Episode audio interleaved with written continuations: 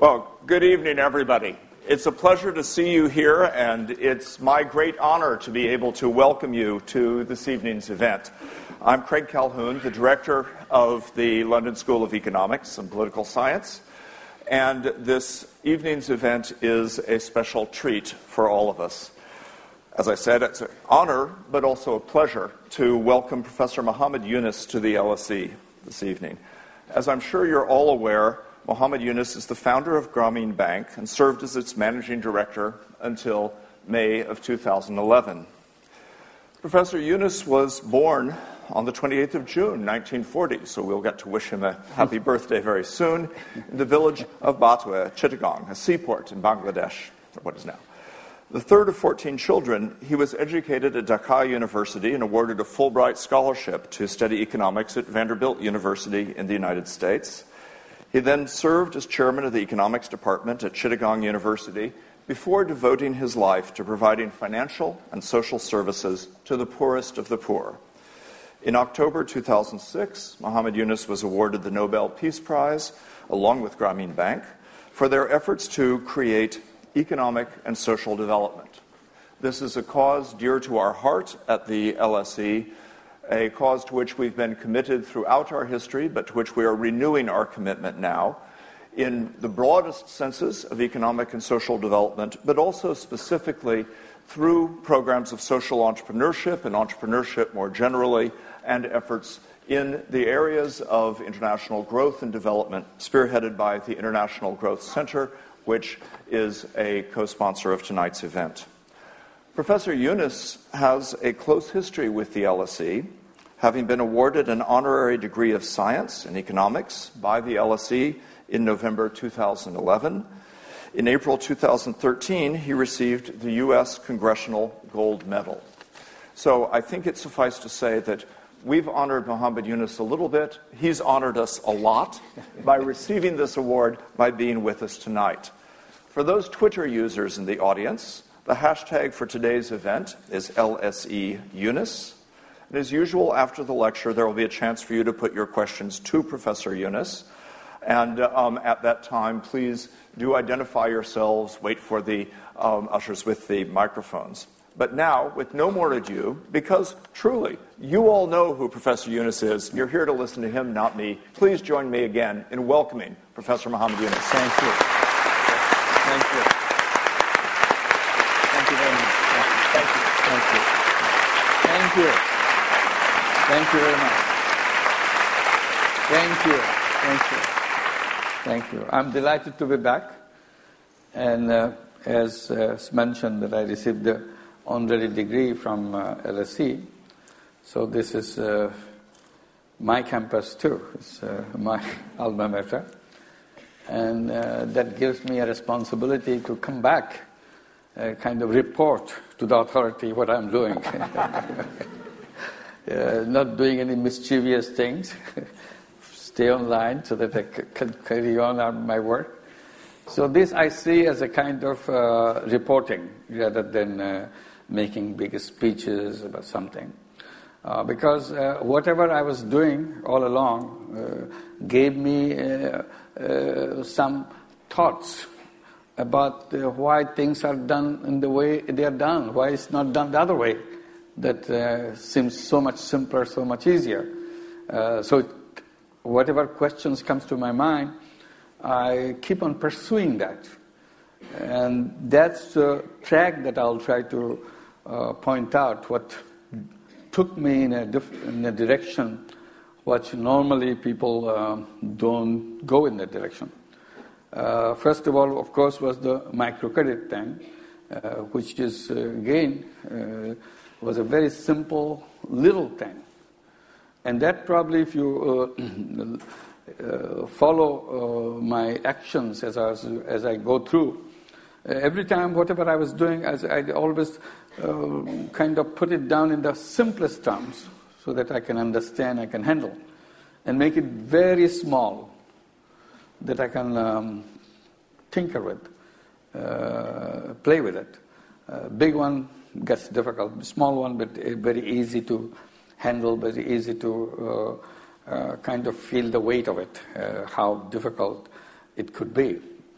And uh, smaller it is, it's easier to manipulate, it's easier to look at what is being done and its results and so on. Uh, so that kind of uh, pushes me uh, always in the direction of uh, simple ideas. And I see that uh, it helped me. Uh, whether it will be useful to you, that you'll have to judge, but uh, I'm giving us some kind of prelude to what is coming in my uh, actions uh, that uh, I followed through. one that I did, which led to the Grameen Bank microcredit, was again not something preconceived notions or theories or nothing like that.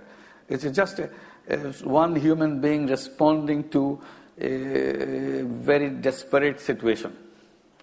When you are in a desperate situation, you take desperate action. Uh, you don't think about what you do, but you need to do something in such a uh, utter desperation that you face. Uh, this was our, uh, middle of 70s. Uh, Bangladesh became independent in 1971, separating out from Pakistan. And I was campaigning for the independence of Bangladesh in the United States, where I was teaching at that time. Uh, when the war was over, uh, end of 1971, I immediately resigned from my job. Uh, I was teaching in one of the universities there and came back to Bangladesh. It's a devastated country and uh, trying to see whatever uh, you can uh, reorganize, re- regroup things so that it starts functioning again. And I was trying to organize the department because I was the chairman of the department. Uh, but economy is sliding down very sharply. And quickly we ended up in a famine. So that's not the kind of thing a young teacher uh, with lots of enthusiasm coming back home want to see. So it's a kind of very depressing situation. Uh, then I thought maybe all the things that I teach to my students uh, don't have any relevance to the people who live around the campus uh, why don't I forget about all those uh, elegant theories and go outside, uh, be with the people, see as a human being if you have any use for them. So that's basically what I tried to do. And I made it simpler than that. I said, if I can make myself useful to one person, even for a day, I thought I will think that that day is well spent. So I was looking for an opportunity how to make myself useful to another person uh, even for a day. So I did a lot of these little things, and I felt a little bit at ease uh, going there in the village next door, utterly poor village, uh, people's kind of scratching their life for survival.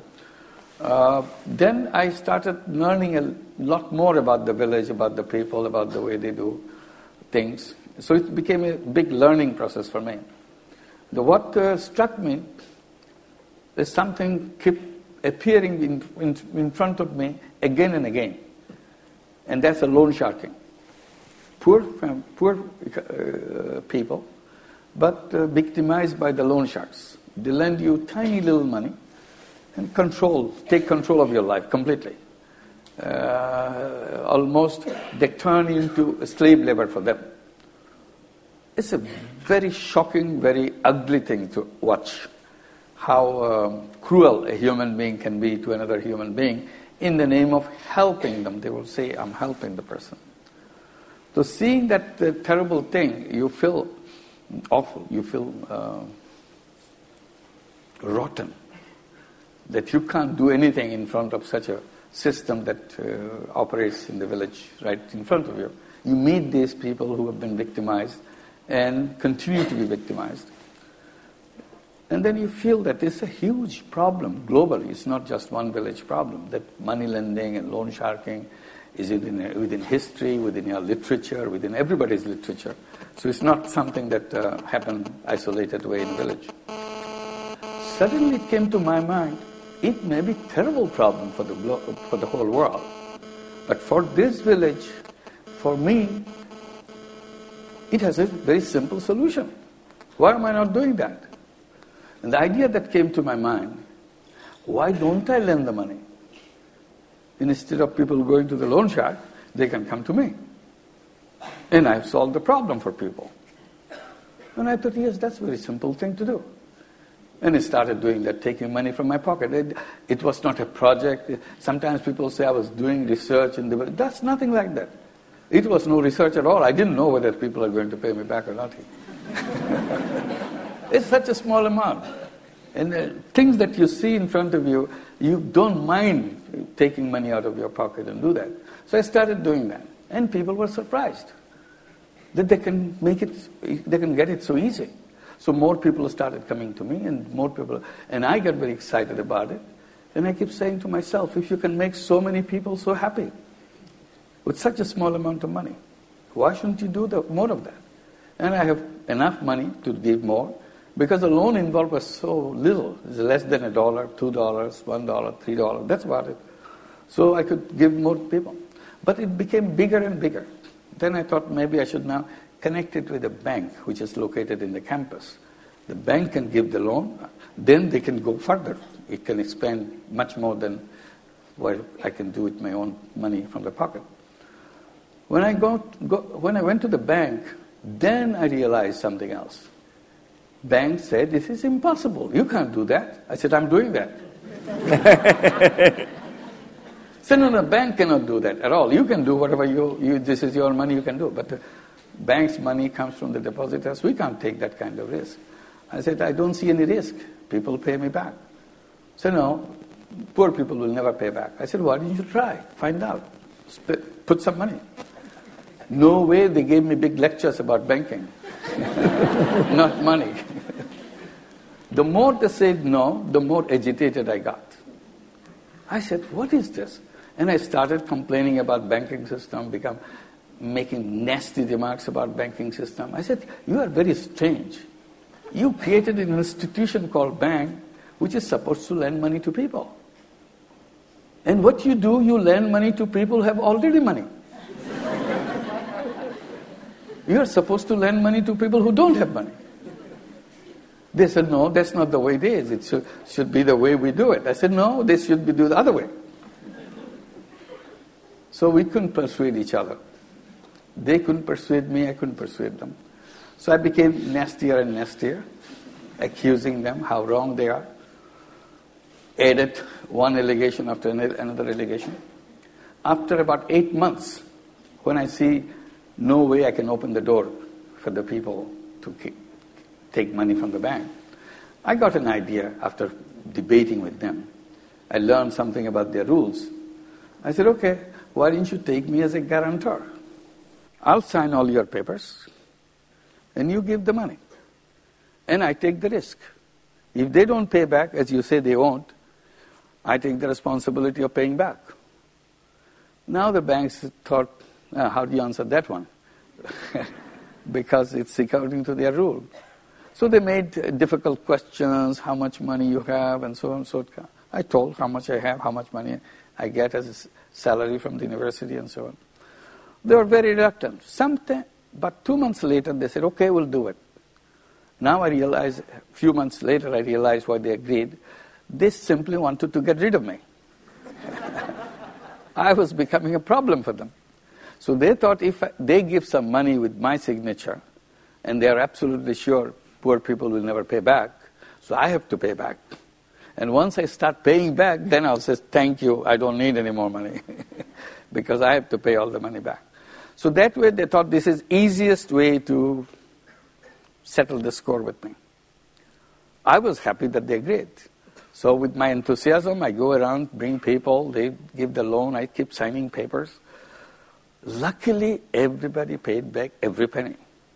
I had no problem whatsoever getting the money back. So the more I did, more I expanded. But it becomes so big, banks get very worried that this time they're absolutely sure it's going to fail. It's a question of time when they're going to, he's going to fail. So they thought if it becomes big and fail, then I can't pay back, so they will be losing their money. So they become very reluctant to give fresh money now. Then I got so convinced that it's working, I got very enthusiastic about it. So there's a conflict between our two attitudes. So I said, why don't I create a bank? Now that I know it works, I should have a bank exclusively for this purpose. Then the idea of creating a bank came, and finally, after a long period of struggle, we got it done in 1983. A bank is created. It began in 1976. Now in 83, we became a bank, called it Grameen Bank, and started giving loans. So that's the story of Microcredit Grameen Bank.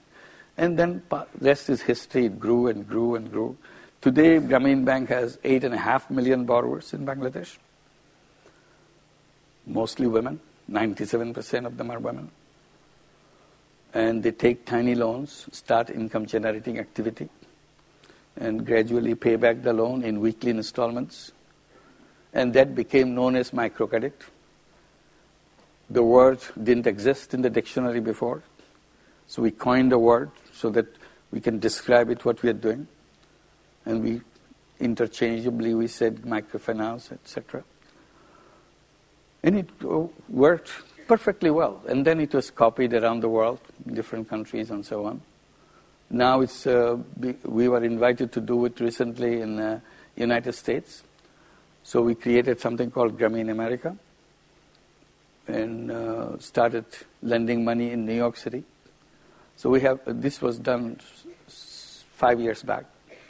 Now we have six branches in New York City with over 12,000 borrowers in that program. All of them are women, 100% of them are women. Average loan in New York City is about $1,500. And they take loan for income generating activity, whatever each one has ability or ideas and so on. And that started spreading in other cities. We kept getting invitations that please come and help us. We set up a Grameen Bank branch here. So we went outside of New York City. We went to Omaha, Nebraska, at the invitation uh, from there. So we set up three years back another branch, and which is working as good as in New York City. Then we were invited to do it in uh, Indianapolis, in Charlotte, North Carolina, in uh, Los Angeles, in San Francisco. As now more and more cities are lining up, you start there. So that idea spread more and more. Within Bangladesh, what we did, we started focusing on many other things. While we do the microcredit, naturally we come close to the poor people, poor women particularly. We started seeing their problems more vividly, more clearly then I try to respond to those problems. I try to see if I can do something of uh, addressing those problems. And I started doing uh, that work of addressing each problem that I see in my own way. And that way was to create a business to solve the problem. So whenever I see a problem, I come start thinking, how do I create a business to solve that problem? And one after another, I started creating companies. And each company is to address a particular problem. And over time, I created nearly 60 such companies. Some of them became nationwide companies, very widespread, working in every single village and so on. Uh, and people think I'm a very rich man because I have so many companies and very popular companies. And I keep, try to keep explaining, look, I don't make money, I don't have any money, because I keep reminding them that I created these companies not for making money for myself. I created each company to solve a problem. And there was no intention of personally benefiting from that. Then they keep raising the question, then why do you create company if you're not making money? I try to explain because that helps people to get over their problem.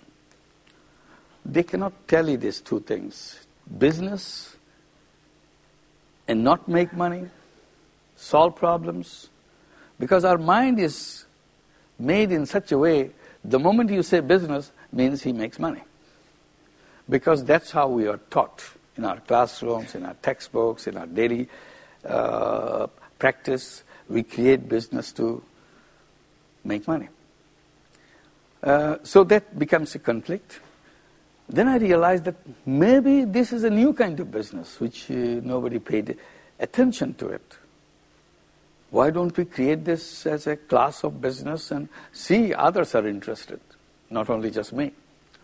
Then I started giving it a name because you need a name to make it uh, known to other people. So I started calling it social business.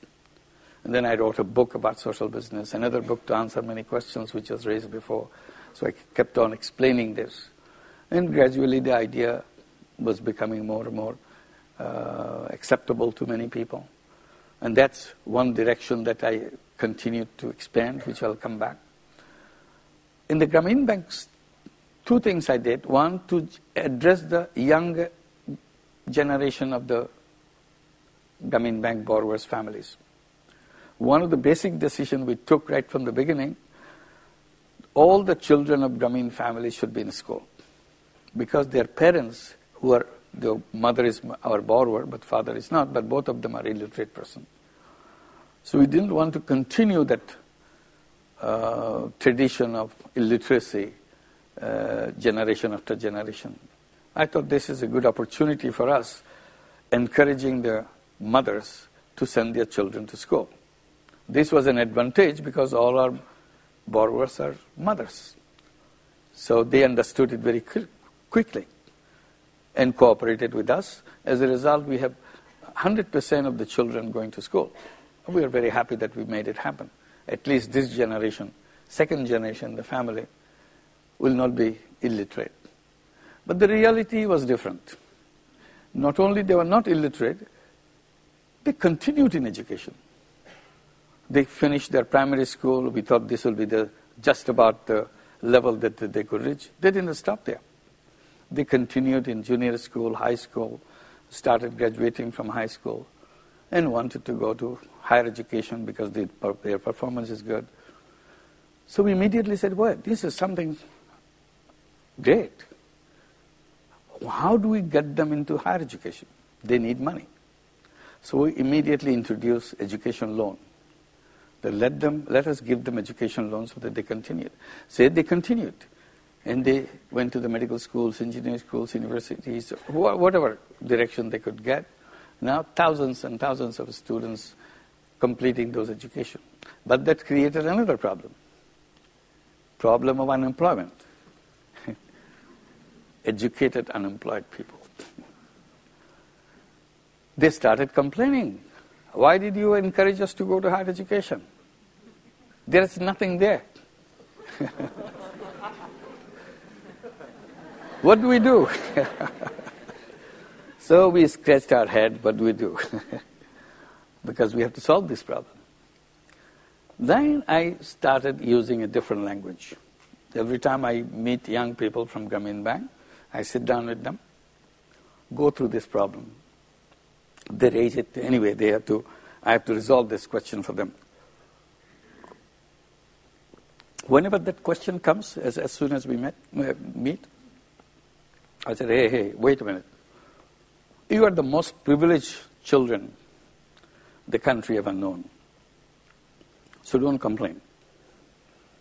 You are privileged because you are different from other children in Bangladesh. Your mother owns a bank. You won't find too many children in Bangladesh whose mother owns a bank. So you are a very, very privileged person. Why are you looking for jobs? You should be giving jobs, not looking for jobs. I said, what you should be doing, you get rid of this idea, looking for jobs.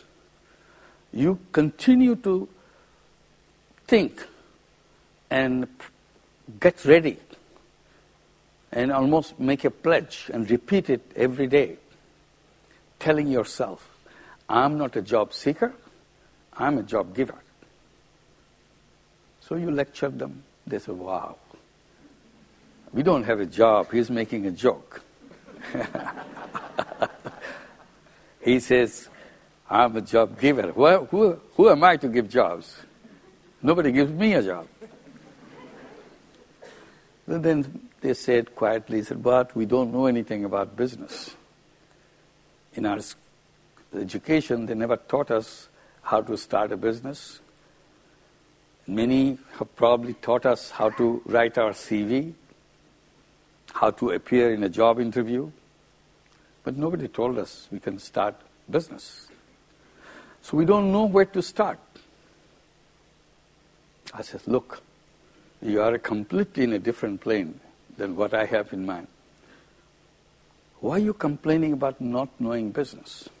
You are a lucky person. You have a resident consultant, business consultant right in your home, your mother. Your mother, when 10 years, 15 years, 20 years back, she first joined Grameen Bank, she was scared to death how to approach the bank, how to really take this money in her hands and start a business. She never had any idea about business and how to pay this money back. It's a huge responsibility for her. She spent sleepless nights before she could decide to join Grameen Bank, to go through it. This is such a big thing. And finally, she did it. She took the challenge. She was shaking when she received this first loan. She couldn't believe that anybody gave her such an enormous amount of money. This is about $30 or $35. And she worked very hard to make sure every penny gets paid back on schedule every week. And she did that. And then she took a bigger loan, did a better performance, and the bigger loan, next line, and so on. Today she probably takes $10,000, $15,000. But it started with $30 or $40. So she has learned her own way how to run business. What good is your education if you're not better than your illiterate mother? If she can do all this, where are you? Aren't you lucky she has 20 years of experience in her business? You are looking for business experience outside where you, your mother has all the experience herself. Why don't you just go ahead, look at your mother for what she has done in 20 years, wherever she is now. Make it 20 times bigger business. Then I know that your education was some, put to some good use. Now they are getting around, creating businesses and trying to set up their own thing. Some of them really transforming their mother's business, some of them completely new. Once you change your mind, you suddenly start seeing things very differently. But we keep on encouraging. This is a, then we have a now different window in our bank, just to support, just to give the financial support uh, services to the second generation. So second generation became a big issue for us in the Grameen Bank. And then, as I was doing all these businesses, I started raising this question, which is raised to me again and again. Will poverty be ever ended in this planet? Because I keep saying, we want to create a world which will be free from poverty and so on and so forth. People look at me, ah, this is another pipe dream. It's never going to happen. I said, no, it's going to happen. It's going to happen. We'll have a world where not a single person will be poor people. To kind of rub it off on very harsh, I keep saying that no, you know, not only there won't be any poor people, we'll have poverty museums. because people won't see any poor people. So they'll be wondering, what is it that they call poor people? Then they have to come to the museum to find out. Like we don't see dinosaurs anymore. And then we go to the dinosaur museum to see how, how big that is. I said, similarly, people say, how people suffered so much for no fault of their own. And wondering what kind of heartless people or mindless people they used to be in this planet to create pro- poverty and tolerate poverty and make it go on as if nothing happened. So I said, that's what I believe, and it will happen. It has to happen because poverty is not the fault of the poor people. Poverty is not created by the poor people. Each human being is endowed with unlimited potential, unlimited capacity. But we didn't create a society to help unleash that creative capacity. That's what happened. That's what created all these problems. We blocked away our capacity. We blocked away our creative potential. And then we are there around to uh, suffer whatever had to be suffered because we cannot bring out our capacity. Poverty is, who, then who created poverty? And I keep saying that poverty is created by the system. Look at the system that we created. It's not something that is conducive for people to bring out their capacity. System is made up of uh, institutions, policies, concepts, all those beautiful things that we learn in our textbooks, in our classrooms. This is what created poverty. Because they are wrongly designed. I said, you want to you're interested in exact example? I said, look at the banks. Why did banks ex- decided that they cannot lend money to most of the people on this planet? They can only lend money to people who have lots of money. Uh, they can only lend money to corporate bodies, businesses, and so on, not to people, real people on the street. And they, everybody knows people suffer because they don't have this money from anywhere. So they go to loan sharks, the story that I was telling. There are loan sharks everywhere. In some countries, they are known as payday lenders. It's a thriving business. In New York City, it's a thriving business. In every city in the US, it's thriving business. I'm sure it's a thriving business in this country too. Interest rate, 1,000%, 2,000%, 4,000%. It's unbelievable. But we don't care because it's not me, somebody else. Why can't we extend the banking system there? Now we do it in New York City. We said, look, you can't tell that it cannot be done. It's done right here in New York City. And it's sustainable. It's not a charity money that we gave. They have to pay back, they have to cover all the cost and everything. It's not 2,000% interest rate it's 15% interest rate in a declining basis. So it works. So this is a failure of the institution building. We are teaching banking in our classroom as if everything is okay. It's not okay. Nearly half or even two thirds of the world population have nothing to do with banking. They are on their own. After 37 years of our struggle, Grameen Bank, microcredit now, all the experiences in hand, that it's not a pipe dream, this is real. It grows and helps people and so on and so forth. Still, banking system didn't change. So I just give an example, and you check through all the institutions, you'll see the same thing. It's only for the privileged people. Those who are not privileged, they have nothing to do with that institution. They, ca- they cannot come anywhere near it. Then the concept, and I particularly focused on the concept. Because we created a world now run with the framework, which is a capitalist framework. In that framework, we have interpreted things in a way that everybody who is in the business world has to make money. And business means business to make money. Mission of business is to profit maximization. And that's we rub it on from every student. That's, don't forget, profit maximization. That's what kind of fuels the whole economy, it thrives, etc., etc. So we became convinced and as a result, we transform ourselves into money making robots. All we can do is to make money. Either we make money ourselves or we go and work for somebody who makes money. So I can help, I help them make money. So when we join, when you take a job, we're taking job with the company. When we take a job with the company, what do I do? Help the owners of the company, shareholders of the company to make money. We have business schools to train young people to go out, join the businesses, to make sure their profit source. That's what we do. There's nothing else. And I could not accept it right from the beginning. And I detoured from that and started creating other kind of companies without realizing what I'm doing.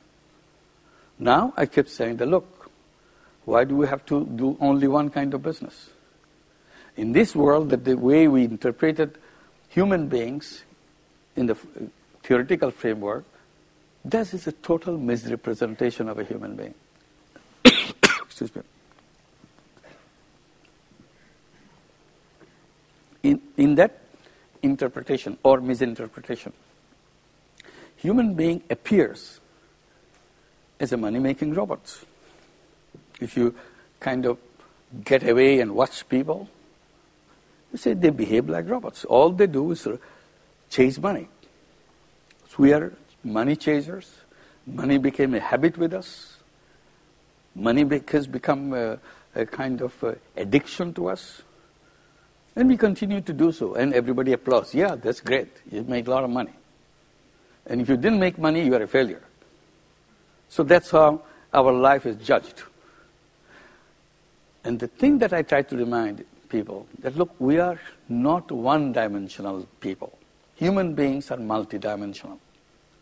But somehow, economists put us into single dimension, money making dimension, and blocked out all other dimensions.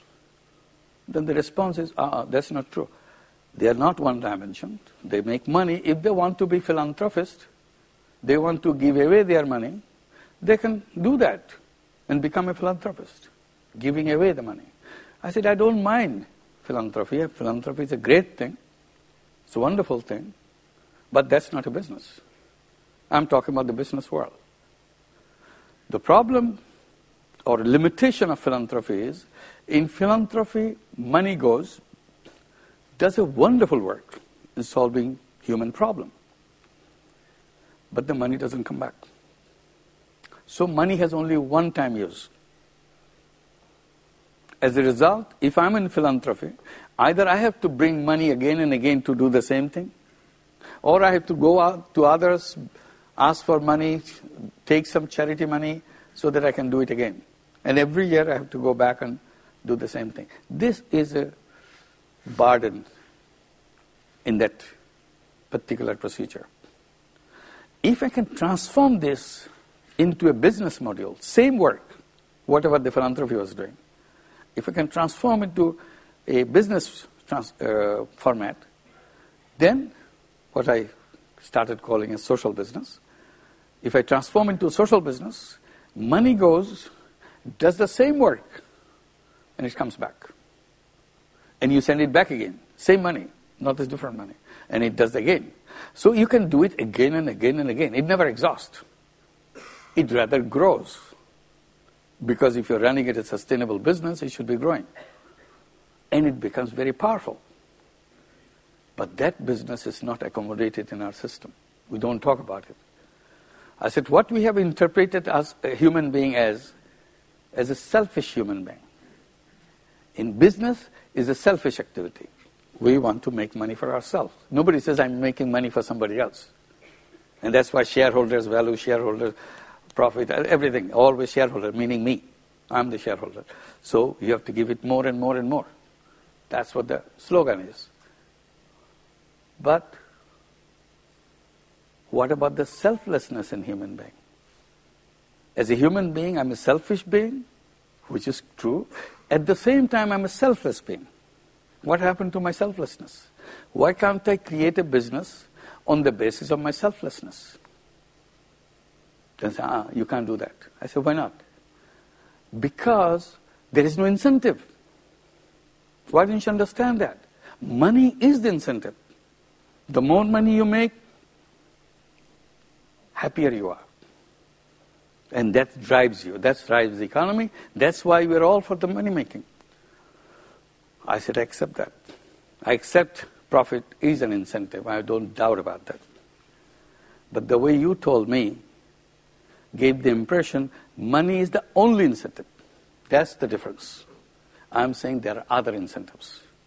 Money is an incentive, there are other things are incentive. I said, like my own experience, I said, I feel money making, yes, for some it's an incentive, for some it's a great happiness. The more money you make, more happy you are. But there are people who may say, making other people happy is also happiness. And uh, for me, making other people happy is a super happiness. And you don't understand that because you never tried. It was never told to you. So you don't know anything about it. So you think money is the only happiness. All I'm saying, try both. Discuss both in the classroom. Put both business in the textbooks. Let people figure it out. If they like it, they will do it. If they don't like it, they will carry it. Capitalism is about is all about options. This is the essence of capitalism. But when you come to business, which is the basic thing about capitalism, there is no option. I said, that's where we fail. We have to give people option. Which way you do. Whether you should do money-making business or you do social business. It's a choice.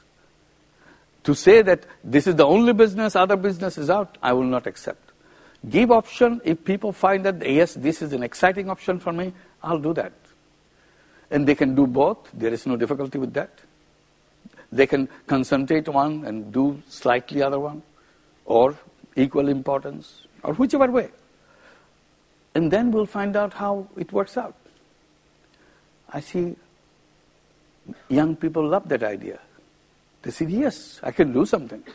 I have the power. I can use that power to impact on people's life, solving problems. And I try to point out, today, in 2013, human being came, came all the way to a stage where you have enormous technology in our hand. And you can see it in the young people. Because they are, again, they're the most privileged young people. Because previous generation young people, when I was at your age, I didn't have that privilege of enjoying so much technology in our hand. In our, our time, at your age, we are still writing in long hands and we're trying to figure out beautiful piece of paper to write a letter and very nicely write it and have an envelope, stuff it in an envelope, look for the stamp, postage stamp, put it stamp collection was a big hobby for all of us. You forgot there's something called a stamp. You forgot there's something called real mailbox, not in the, not in the screen mailbox. There's a red mailbox. You wait. What is the clearance time? What time postman takes this mail and we watch this is going now. It will take two months to get there. And we wait for six months to get a reply. Today, it doesn't even take second to get there. The next second, you got your reply.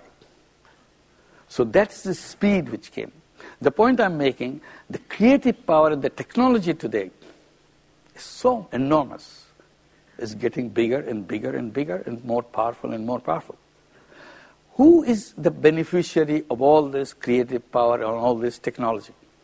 Who are the ones who are using it in the best possible manner that they can. The business. Business controls the technology. They decide what kind of technology you should have. We don't design iPads or uh, iPods or uh, iPhones. They decide and they say this is the greatest. Previous, previous model which we had last year is out. Now you have to buy this one. And they persuade us, we throw away our previous model, buy this one. And they do it so quickly. You remember Walkman? Yeah? yeah? Probably never saw it. it was a craze, Walkman. Each one is a craze. Long playing records is a craze. Disappeared. So all these things are manufactured and provided to us, we enjoy. But they are the one, business is the one who is directing the technology, which direction it will go I said if we could use the same technology, same creative power to solve the human problems, guess what will happen? All our problems will disappear. But we don't use that power to solve problems. Because businesses who control this technology are not supposed to solve problems. They're supposed to make money. So they do best job because that's the training we give in our universities. You do your best job so that the company makes more money. And we do our best job, and the company best do it. We have no time to look at the problems. So now I'm breaking that wall. I said, break that wall. Have two kinds of business. And let's choose which one we want. And many, of, many social business started coming in. It's happening. And then an interesting thing that happened, many big companies, very surprised when I first saw that, many big companies, multinational companies, started to talk to us. Can we do some social business with you? I said, Of course you can do social business with us. we'll be delighted. And first one, big one really came with us was Danone, a French company. Their idea is we want to do some social business with you, exactly the way you've described in your book. What do we do? So we sat down for days and days with their top brass and finally decided to focus on one item to f- solve the problem of malnutrition in Bangladesh. We designed a special yogurt. Put all the micronutrients which are missing in the children into that yogurt. Made it very cheap. Made it very delicious. So that children love it. Because if you put in a little cup all those micronutrients, if I'm making it or you are making it, it will be ugly tasting thing. But Danone had the skill. They have the knowledge how to make ugly tasting thing into delicious tasting thing. they brought it up. And they hit the right kind of taste for the children of Bangladesh. They tasted many different varieties of taste. And they found the one which is very popular among the kids. They just gave it to them. They love it. If a child eats this yogurt, very simple yogurt, very easy to buy, gradually they regain all the macronutrients and become healthy child. It's a business because we cover all the cost. But Danone, Grameen, they are not going to take any money out of this as a dividend. They can take back the investment money, according to our principle of social business, but nothing more than what you have invested. And that's what they do. And they're enjoying it. They're very happy about it. And people, press people found out that Danone is doing, Danone issued press note that we have done this. Then they get very curious. Comes to me. Don't you think Danone is using you? To give a kind of a look that they are doing good things for poor people? So after I heard it once or twice, then I started giving a good answer for them. I said, Oh my God, I didn't know that.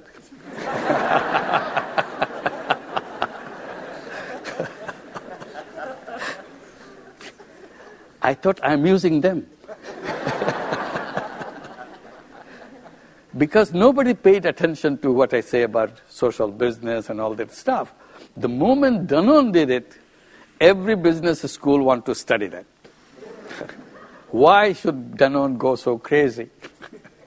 to do something so stupid, to get into a business which doesn't give them any dividend. How do you explain? So all the MBA students are scratching their head. Why did they do it?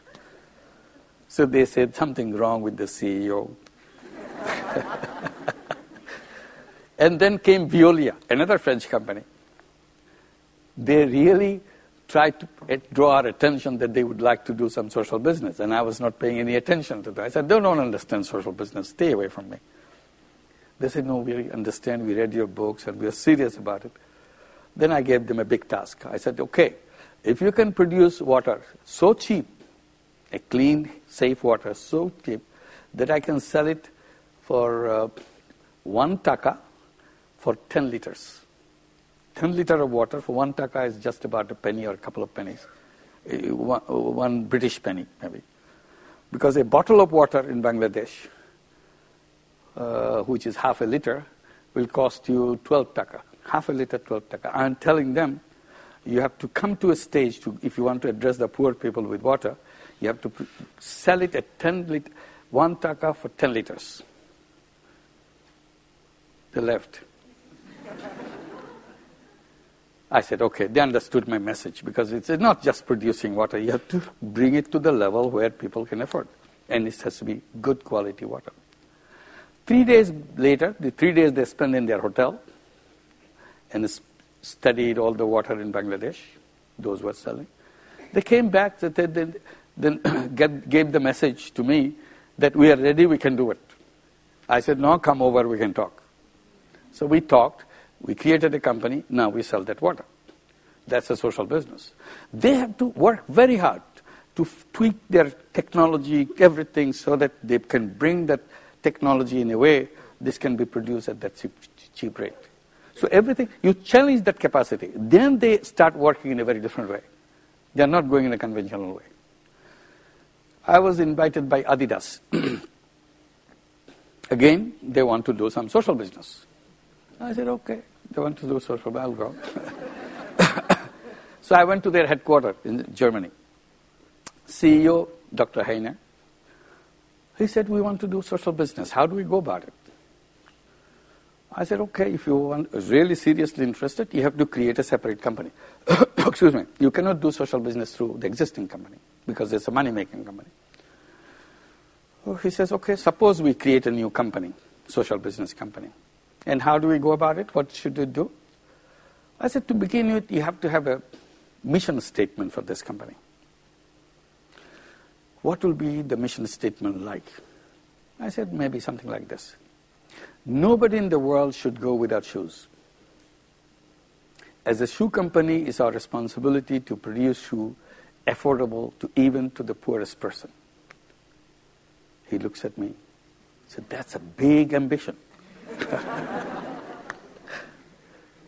so I looked back at him. I said, But I thought Adidas is a big company. I said, Do you want a small ambition? I can frame that too. but that won't go with Adidas.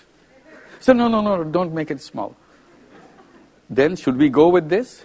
I said, Can I talk to my colleagues? I said, You go ahead, you talk to your colleagues. So they gave me a big tour of the headquarters, their museum. You know, they had beautiful museums and so on. So while I'm doing that, they were discussing about 10 of them to make it, whether they see it's possible.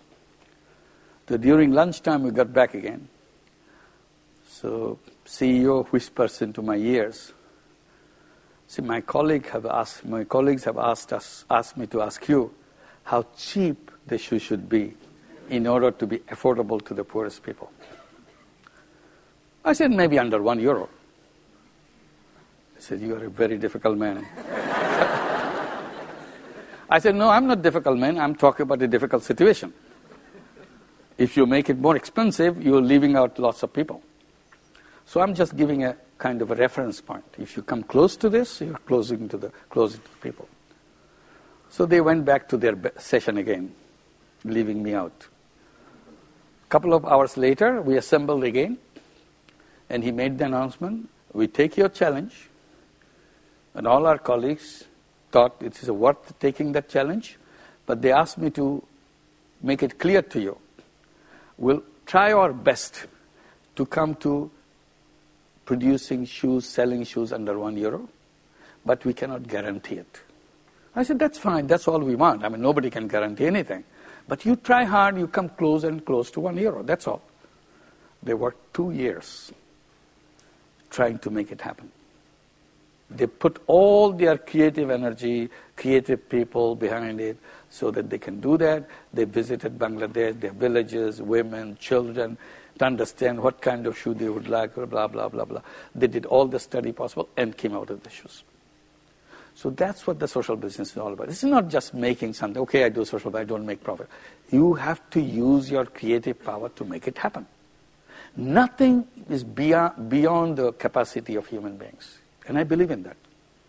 If we put our minds into it, it will happen. And that's the whole beauty of the whole thing. So we keep on doing that. So we now we have series of those social businesses, one after another. One exciting thing, I'll stop there.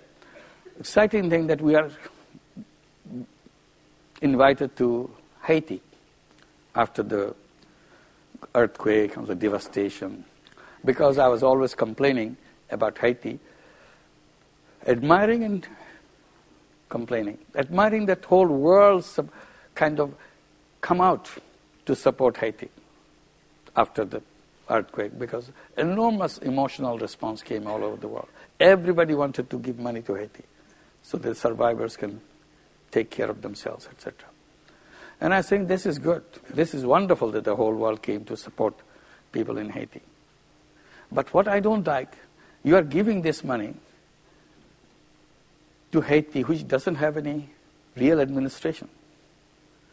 Probably this money will be wasted. These resources that we send will be just rotting someplace. It will not go to the people who need it.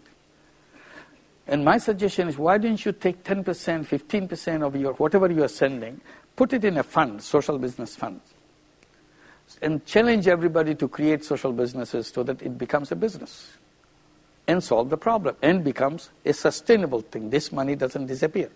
Otherwise, whole money will disappear. Some will go into packard, some will go under the water. You don't know where money went. And some people responded to that. He said, "You go ahead and create fund. We'll put the money into your fund." I created it. It was not easy creating a fund in Haiti. Legal problems and technical problems and all that. Finally, we did that. So they put the money. Now we are creating social businesses in Haiti one after another. Each one is as exciting as another one. The, the, the one more interest, two interesting Haiti project that we do, I should share with you. Uh, I was told that every, I was eating in a restaurant, they were in, uh, treating me with a dinner. And one of the participants in dinner pointed, I was saying this delicious food. They said, but these are not Bang- Haitian food. These are all imported. I said, is that so? You import everything, vegetables, everything is imported. Then somebody picked up the salt, said, even the salt is important. I said, why? You see, you are an island country. You are surrounded by salt. why import salt? Well, that's the way we do. So, and, and we import fish. I said, what? then he, to make the point clear, he said, we import fish even from China. I said, now I understand. I said, Chinese fishermen come here, they catch it and sell it to you. you don't go and catch it yourself. So we started doing that and said, chicken. So we import chicken from Dominican Republic, which is the other side of the island. And we import nearly a million eggs every day from Dominican Republic. I said, I don't see any escape route for you. You import everything. So we started setting up companies to produce salt as a social business, chicken as a social business, and etc. etc. Then one company in uh, Brazil became very interested again social business as uh, other companies became interested. So he, they came to see me in New York in another conference. I said, I'm very delighted that you're interested in social business. I need you very badly. Would you work in a joint venture in Haiti? They said, yeah, maybe we can do that. I said, yes, let's do that. So out of that, within six months, we agreed, we signed agreements and so on, and created the company. Now it's about to be launched in the next one month.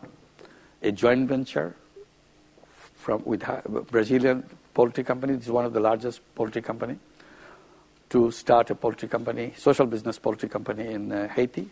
Our idea is to let every family in Haiti produce chicken because they are sitting idle. They don't do anything much. So I said, this is employment generation, this is food generation, everything. And then I gave the task where we are signing the agreement. I said, look, our first task would be to export chicken to Dominican Republic. then we know we have completed the circle. and if you are familiar with Haiti again, Haiti used to have about 25% forest coverage of the island, that part of the island. The Dominican part of the island is fully covered with forest. If you fly over, as long as you see green underneath, you are in Dominican. When you cross to the other side, it's empty. Then you know you are in Haiti. Today, forest coverage in Haiti is less than 2%. They're chopping up the trees. Why? To cook, to produce charcoal. I said, this, this is the way you treat your forest. So then I started talking about creating a forest for Haiti, a social business forest. I said, forestry is such an attractive social business because it creates lots of income, lots of inco- uh, employment for people. At the same time, you have forest resources and green coverage for the island. So I said, let's deforest the whole of Haiti. Everybody said, are you crazy? That should be, government should be doing. I said, no, social business can do that. Now we are planning, we are getting ready for that, and many big business people uh, are assembled to participate in that, to create a social business, uh, to cover Haiti with forests as soon as possible. It's a big task, but it's a doable task. You start somewhere and build onto it. And this is the way it should continue and do. The last, but another last thing I would do is about the garment factory in Bangladesh.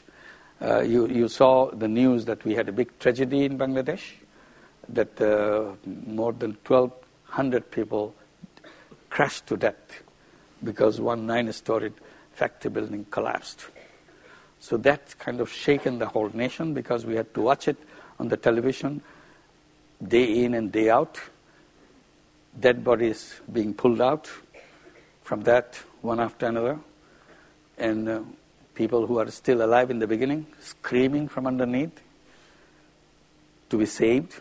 And some, was, some of them were saved by cutting off their limbs because they got stuck with something.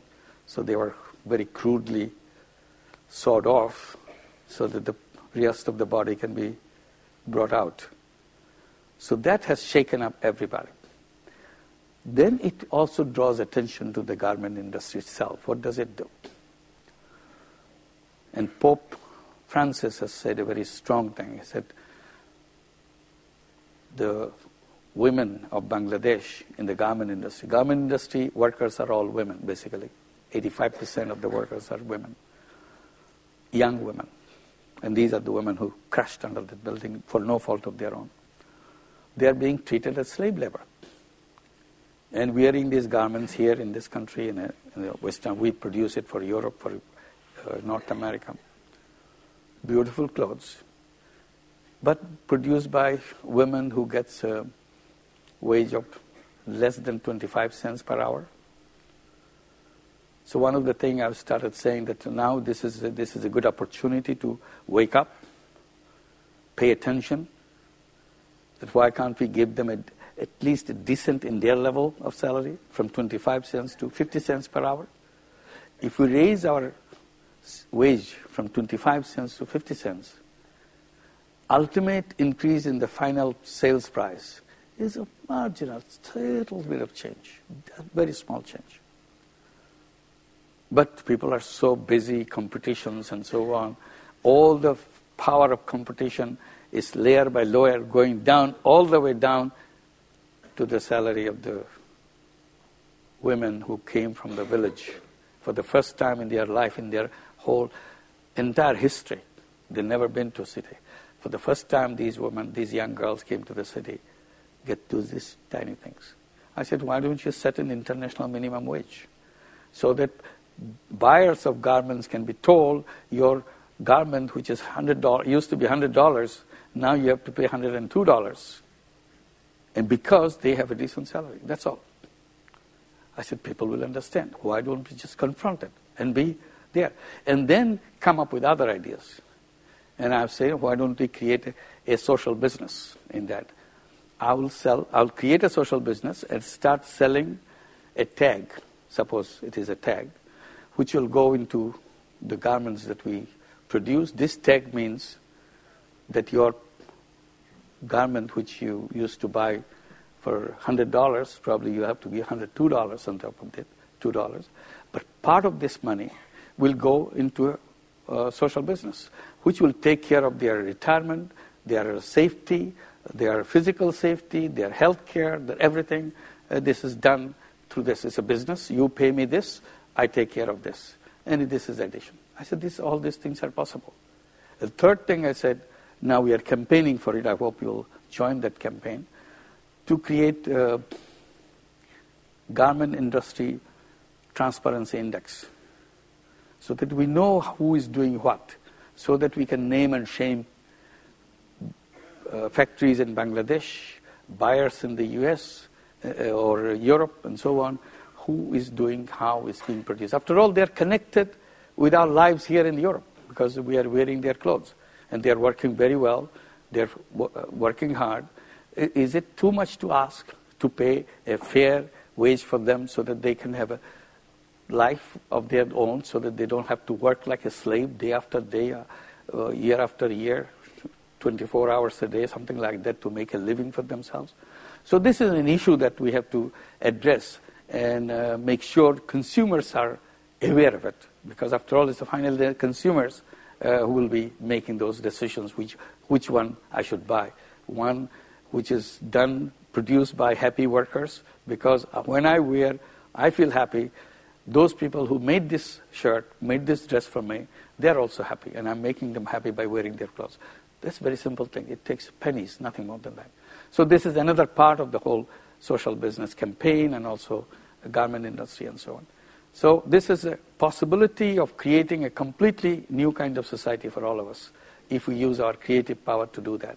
And if we do that, we have a world of completely different nature. A world where there will be no poverty, as I was explaining, is possible. It can be done very soon. You don't have to wait for years and years. And we can create a world where there will be no unemployment. There is no reason why anybody should be unemployed.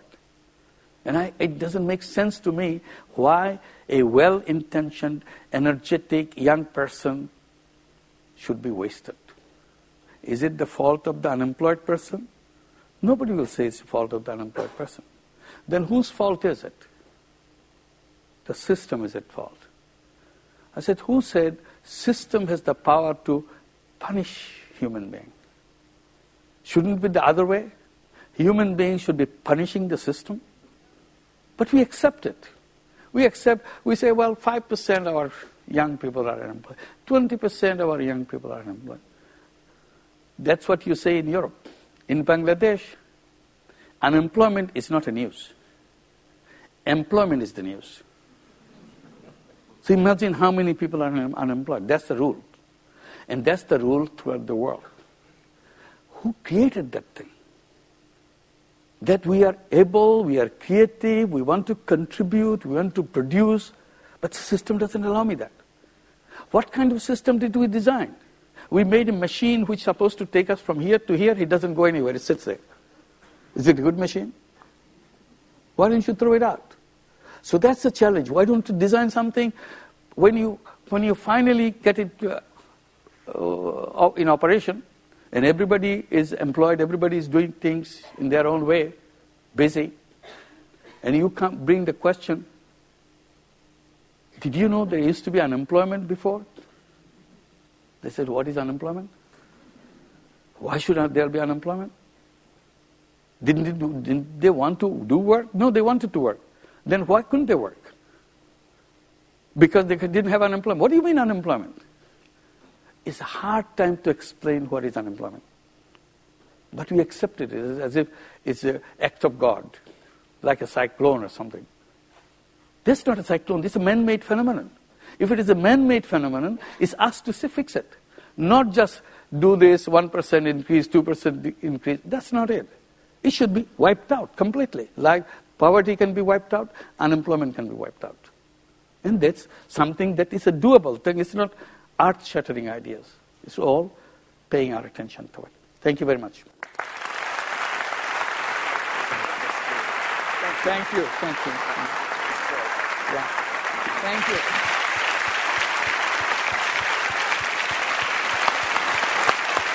Thank you. Okay. Thank you.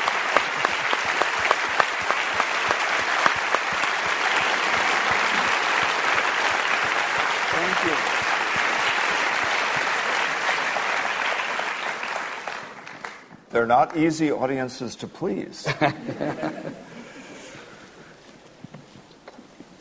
I know from that that you join me in thanking Professor Yunus for that wonderful speech. The floor is now open for questions. We have a few minutes, but we do need to stop at 8 relatively promptly because there will be a book signing opportunity outside afterwards. Hmm. Please identify yourself. We've got one over here on the far side. The stewards in the red shirts will bring a microphone and say who you are. Ask your question relatively briefly if you can. Okay, the next will be a woman in the back, about second row from the very back. Yep. Professor Yunus? Yeah. Here. Hi. Over here. Um, Yeah, yeah. No, over to your left. Oh, okay, here. over here. I was trying to locate. Hi, sorry. Um, you were talking earlier about the responsibilities amongst various, you know, the vulnerabilities that you see among poor people, especially women. And I wanted to ask you, what steps do you see South Asian communities, specifically companies and society in general, what do you see as their responsibilities to make sure that the vulnerable people that you target as part of the Grameen Bank are sort of catered for? Because I don't think that it's an idea that's as widespread as it should be in South Asia. So, what are the steps that you feel can one, be taken? One thing I felt very strongly this time that we should not attract Western buyers and Western businesses, that we have an unlimited supply of slave labor. We want to do business like everybody has their piece, that I want this piece, this my profit, producers, they have their piece. The peace for this poor woman has also be protected. And that's why I'm saying that this is non-negotiable. Like when I suggest 50 cents per hour, no company can say, okay, why don't you pay a little less to your labor and make it cheaper, or they are encouraged, they will go push the laborers to do the thing for their profit. So everybody has to share the whatever you have you've produced, and everybody should have their own. At least the poor people, because they don't have the bargaining power. So put a level that this is the minimum we guarantee, and it, that guarantee comes as a human community. That's why I say international minimum wage. Local minimum wage is there, but it's too far down. But they are taking advantage what we do for our businesses in Bangladesh. They want to use the same thing for the Western. Their insistence on quality, that's not there in Bangladesh. But we work hard to make that standard and efficiency and uh, uh, excellence in the pro- production, but you're not giving me the same international level of quality for in- international wage. I said, give them an international wage. So that, that they live as a human being, a dignified human being. After all, we are together. Consumer is no different from the person who is producing it. So we are, we are a community. And I enjoy your work, and you should enjoy uh, your work. And together, we, as a human community, we live together. That's the point, the minimum wage, that's what. Then also safety, security, and all this stuff. That why should the whole building crash? What kind of building you're using for all these thousands of workers? There are 4,000 workers in that building. And out of that, this has happened. So that's the awareness. It's all about awareness from us. Otherwise, they don't have a voice to bring it here. If we create a campaign, create a kind of uh, coalition uh, of solidarity, that look, we will protect your interest. And that's our responsibility because we are lucky. We have a voice, we can exchange it, we can communicate with it. I don't think anybody wants to deceive them. But the system made in such a way, somehow it goes very silently, quietly, nobody notices it. Let's notice it. Okay, now the person in the very back there. Yeah, hi. My name's Alana, and I'm doing a master's here in social policy and development. Thanks for being here today. So, um, I'm curious about the idea of. So, the way I see social business is really about creating change by living the change that we want to see in the world today. And so, you talk a lot about changing the system, and much of the reason there's a need for social business is because of the way the system exists. What do you see the role of social business in advocating governments for creating the, uh, for changing the system in which the problem ex- already exists? And is there a role for advocating from a social business perspective? Uh, lots of the problem uh, that uh, I have been confronting is the problem of mindset. Once the mind is made up, like mind is made up in the schools, minds are made up in our colleges because we learn in a certain way, and that goes with us permanently. Then we go out and see something else, we don't change our mind. We blame the others. My learning is right, whatever I see is wrong. So, how to address that mindset? So, that's why we need this awareness create instances so that suddenly, my God, I didn't think it that way. Is it really? Can really poor people get out of poverty? I never heard that. I thought poverty should be with us. Whether you're a rich country, poor country, doesn't matter. And that's why we tolerate it. In rich countries, there are poor people. I said, if rich countries uh, could do one thing, immediately you'll reveal all the poverty. Take off welfare. And you'll see how many people are poor. Poor countries cannot hide that poverty. They don't have welfare. So you see it vividly. If, we, if Bangladesh has a welfare system, nobody will be poor person. Everybody is taken care of. They have their television, they have their car, they have their house, everything. So there will be no poor person. But the fact that we don't have welfare, that's why we cannot afford welfare. That's why they are poor people. So we need to understand that, make aware that this is something doable and can be done. And quickly to add to your question, I try to draw attention to the fact that human being always wanted to go to the moon. For centuries, it was never fulfilled. But they made stories about it. Um, some uh, funny stories, some very uh, attractive stories. Later on, they became science fictions. We create a science fiction to make it happen because physically we cannot do that. But the interesting thing is, science always followed science fiction. That's why we have Star Wars. We love that. And we follow that Star Wars in our life. Now, all the gadgets you see, somehow this is something was told in those science fictions. Today it's become real because science is following those ideas. Because we fictionalize it, you create, it's an imagination. The moment you imagine, it starts happening. So science fiction, then we have science fiction TV series, Star Trek. We go the other galaxies and so on. Someday we will because science will follow. But unfortunate thing is we don't have social fiction. if we had social fiction, our society would have followed that. We have no imagination. Can you imagine a world where there'll be no poor person? That's why I say museum, because suddenly it hits you. That can we really have museums to go and see poverty? Yes, we can. That's why I say about unemployment. This is not part of human being. Unemployment is not part of human being. It's artificially created. So how come we can't get rid of it? I said, have you ever seen an animal remaining unemployed? How come? How come with all the glory of our knowledge and technology, we are unemployed? I said, if you found one unemployed animal, most likely it is owned by a human being.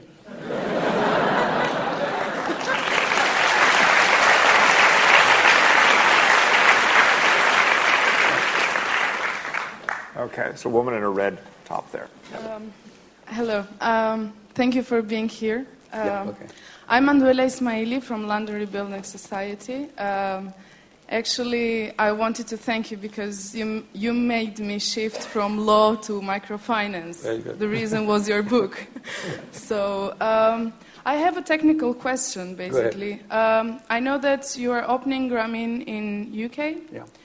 Uh, I wanted to ask at what stage that is. Um, why did you choose Tesco for uh, collaborating? Um, and the, and this is another question, but it's related to it. Um, do you think that in UK it will function as well as in those countries that really are poor? There are really poor people also in, in UK. I, I'm not saying that, but I'm saying people who really don't have any kind of opportunity and people who live in the high-tech uh, countries, as we said if you believe that it will be the same exit. Yeah. Thank you. Well, well thank you. Yes, uh, we, uh, we are invited in Glasgow uh, to start Grameen UK. And our first branches will come up uh, in uh, Glasgow. And uh, within a couple of months, probably, it will be launched. Since we cannot work as a bank, we don't have a banking license, which is very complicated, very expensive. Tesco Bank has agreed to give us a kind of umbrella under which we can do the banking. So that is where the reason uh, we uh, have collaboration. And there's a foundation created, uh, Grameen UK Foundation, uh, which will be the legal structure of the company that will work uh, here. And about whether it's possible to do here, it's again, uh, I mentioned about uh, New York. That's the same way that it was raised question. It will be done. I said, I don't know, but it should be. But until I have done and failed, I would not know uh, that uh, it cannot be done. So let me go ahead and fail and then come back and say it cannot be done. so I have to do that. And my inner thought is, I'm totally convinced it can be done. Because I'm not looking at the country, I'm looking at the person. And the person has unlimited capacity just like any other person. Simply never had the opportunity to use that capacity. And this loan, this money, suddenly allows the mind to start ticking. That let me use, I can do it. And start in a very baby step. And with that baby step, when you do it, then you want to do an adult step. Then it begins. So it doesn't matter. Only problem that we see in a rich country, poverty, you are surrounded with the welfare programs. And many of the welfare programs, particularly I know more clearly about the US programs, are designed in such a way once you are in, you can't get out. It's a trap, it's a prison. That's why generation after generation you remain there. So you create disincentive to come out, you create problems of getting out. So then you remain safe inside and you don't do well. That's the problem. In Bangladesh, we don't have welfare, so anybody can get out anytime they want because they are not in to begin with. So it's very easy. Here it's difficult. So we have to work with the welfare authority and so on so that we work together, help people get out. I'm taking heart from the idea that I have unlimited capacity because I'm having trouble calling on everybody in the audience. The man in the check shirt. Good evening. Good evening. Uh, my name is Robin Hollenstein. I'm a graduate student in economics here at LSE. And my question is related to your statement that the system creates poverty, that the, the way our institutions work, that that creates poverty. And I wanted to ask you how, in view of that statement, you would compare, for example, um, the, the Chinese experience, where in the past 20 years we have seen a, a spur of capitalist development, even though it might not be called like that, that has uh, helped millions of people escape poverty. And I don't want to be seen as criticizing social business. That's not my intention at all. But I want, I would like to n- know how you think about this other avenue, to say so, of development. Thank you. Yeah. Uh, the reason I say that, uh, I was giving an institutional example, like banking institution. Uh, we have spent now 37 years with Grameen Bank and our experience, what I was telling you. Uh, in the beginning, they were telling that it cannot be done, lending money to poor people, people at the very bottom level. Now we have done it everywhere. They cannot say that. But has it made any difference to them? Has they said, okay, we made a mistake, we are opening the door, everybody is welcome? No. We lend money to poor people to the extent we lend money to beggars. There's a quite significant number of beggars. They join as beggars, not saying that, oh, I'm not begging anymore. So you continue whatever you want, but try to get out. And a very simple idea when you go and beg to another person's house or another person's place, you also show that you have something to sell. So they let them decide whether they want to buy something from you or give something as a charity. It's option, option to you give. They like it. They start doing both. Gradually, they see selling is much more fun. People love it. People appreciate it. And they become more and more door-to-door salesperson rather than door-to-door beggars. So this is it. But it has not changed. So this is the deficiency in the system, those who are designing the system. And this is the same system which created problem for us. Not only they didn't solve the problem, they created more problem. That's what the financial crisis is all about. Financial crisis was not created by people on the ground. It's created by some small group of people in one city by treating their organizations or their uh, businesses as a kind of gambling opportunity. They gambled and failed, and the whole world suffered. Millions and millions of people suffered all over the world. So that's the thing I would talk about, deficiency. And you mentioned uh, China. Yes, of course, China did a great thing. And they have taken out about 400 million people out of poverty, maybe 500 million people out of poverty in the shortest possible time. Yes, they have done that. But the basic nature of capitalism has not changed. Will it eliminate poverty completely? If United States could not eliminate poverty, that's capitalism. If Europe couldn't eliminate poverty, that's capitalism too. We have to come back to the welfare and everything else to cover that up. So I said, there is something lacking in the system. Why don't you tinker? Why don't you find around to create something? And that's, I was giving an example that I have done something, maybe that will be useful. Try it out. Because this is focused on something. I'm not saying this is the, this is the solution to those who are. No, I'm not saying that. This is one of the things that you can try. If it works, fine. If it, if it can take five people out of unemployment by creating a social business, five young people. Anybody in here can design a social business to create employment opportunities for five young people who are unemployed. It doesn't take art shattering ideas, but it is self-sustaining. So I have taken care of five. If I have taken care of five, somebody say I can take care of ten. I can create a business to take ten out, and very soon you'll see that everybody is busy doing work. But we say no, government has to solve it. Governor has to come up with monetary policy and finance minister has to come up with fiscal policy and government has to come up with other programs and so on and so forth. As if I and you have no responsibility in it. So I said, we can do something. So let's do it. And that's for the social business window. It's not, I'm not doing it for making money. I'm doing it something I hate to see. Young people remaining unemployed. And I activate myself. I said, let me do it. Maybe successful, maybe not. But I don't see why anybody will be unsuccessful in that. It's a, it's a small thing. I can take five people out of welfare.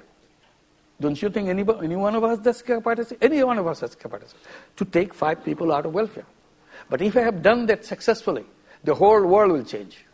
There will not be welfare anymore because we know how to get them out. That's a challenge. The second row, there's a woman in a blue green scarf.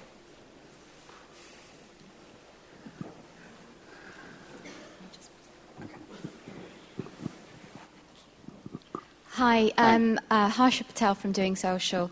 Um, uh, I run a social enterprise that tries to address uh, local poverty issues um, in deprived communities. What are your thoughts on how effectively we in this country are addressing our own um, severe poverty issues um, through social business? Again, it's a challenge. It can be done. Uh, just two ex- examples, uh, two uh, information, two pieces of information. Uh, Glasgow Caledonian University, not only they're helping to set up Grameen UK, within the university, they have created social business center to bring young people, business people, community people, think together to create social, small little social businesses, five people to be employed, five people to be drawn out from something, and uh, um, handicapped people to become fully dignified citizens and so on and so forth. Each one is simple, each one is doable, so they have been doing this in that. And uh, also in Salford University, which just uh, launched their social business center. And one of the things which is interesting for me uh, during the, this, this day-long discussion in Salford, and the community people came, business people came, students were there, faculty was there. They decided in the next five years for Salford, they will create 1% of the economy of Salford a social business economy, 1% in the next five years, which, which is a daring decision. Salford economy is a sizable economy, but 1% of that economy will be the, the social business economy. Because then they lay down the foundation what this is all about, not just one tiny example here. It's a real part of the economy. Then moving from 1% economy to 10% social business economy will be much easier if you think it's useful. So these are the examples. We can do it anywhere. Uh, LSE can do that too. Bring young people, sit down in one corner, design something. It's a design competition. And at the end of the day, we'll give you an award. Whoever comes out with a beautiful design to solve this particular problem of the day. And there will be 10, 20, 30 submissions And the jury board will sit down and say, This looks like a very attractive one. Give us an award. And that award could be just a flower award, give a flower, or it will be advertised that anybody is ready to invest in this company. It costs 50,000 pounds. Somebody say, okay, it looks interesting, I'll invest. And that's how it begins. It's not something that is beyond the capacity of the normal human being. You don't have to go to the big company, big banks, and nothing. We can settle our own thing. That's the challenge.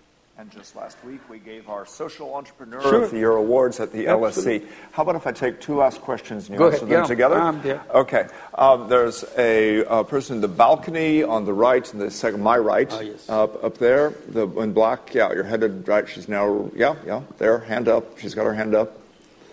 And then there's a uh, woman with brown hair about two thirds of the way back in the central area. She does not have her hand up, but she's been having her there. Now she does again. Okay. Apologies to everybody I couldn't call on. Okay. Go ahead. Okay, so um, I've been working with several microfinance banks in Africa, um, and they've done a great deal to bring banking to people that wouldn't otherwise have had it.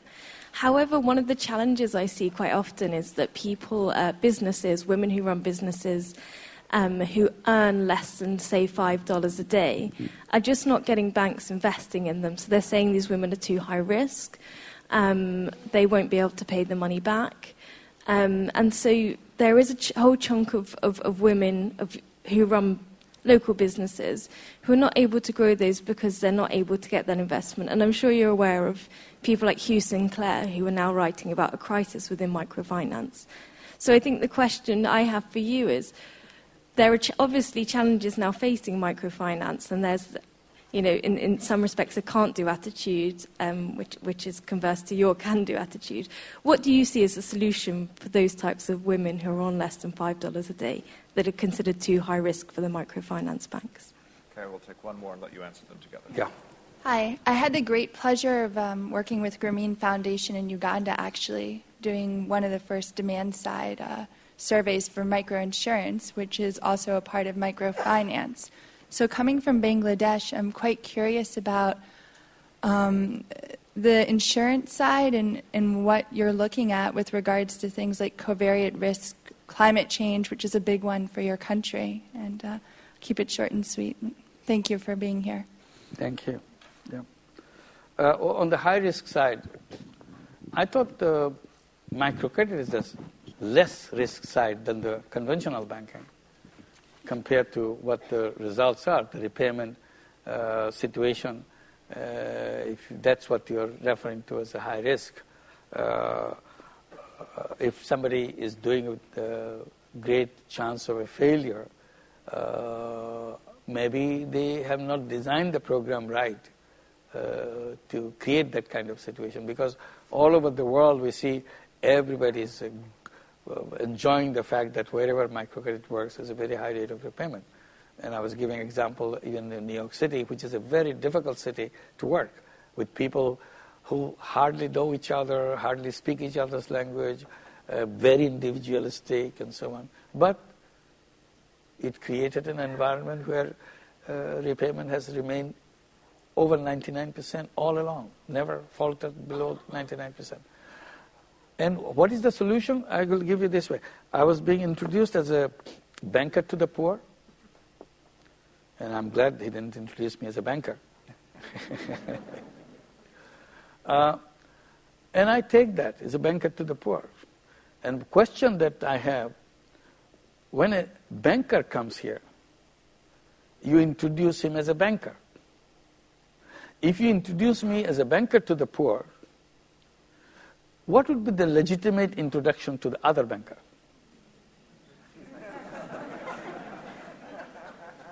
but we don't say that. We say banker. He should be really to be introduced as a banker to the rich. Because if you introduce him as a banker, I look like a funny guy who lends money to the poor people. He's the funny guy who lends money to the people who already have lots of money. That's where our solution lies. We have a banking law. And banking law decides what kind of institution you'll create. The law creates the mold, and mold creates the shape. And that bank, we do not say that this is a law to create bank for the rich. If you had said that, legitimately everybody said, where is the law for the bank for the poor? We don't say that now. Because we thought we, our job is done. We have a law which takes care of everything. It doesn't take care of everything. So we have to create a law to create bank for the poor. Then everything else will, else will follow. Then it becomes a legitimate banking, and we don't have to go raise funds, look for investors, to listen to their wishes and desires and so on and so forth. I do business, I take deposits and lend money. That's my business. And we need that piece of law. That's why when we are opening a branch in Glasgow, I said, we are not a bank, so we are stuck. We need other bank to give us a shelter.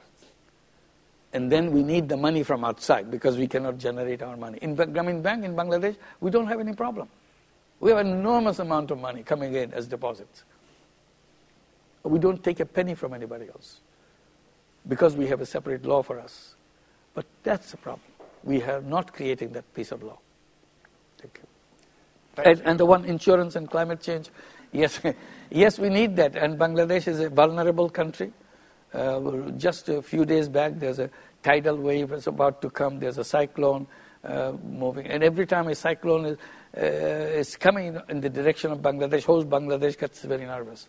How many people will be just washed away from Bangladesh? Because our land and the water is at the same level, and when the sea level rises uh, with the global warming, we slide into the sea. So we have to find solution to that. Unfortunately, that solution doesn't belong to us. Its solution belongs to somebody else who created this global warming. And we are not party to that, but we are the sufferers of that. So we have to find a way how do we live our own life. And I suggest a basic principle so that we can all learn that basic principle from our school.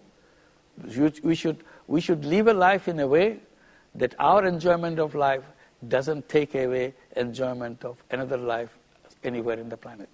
If we follow that principle, all the problems will be solved. Thank you.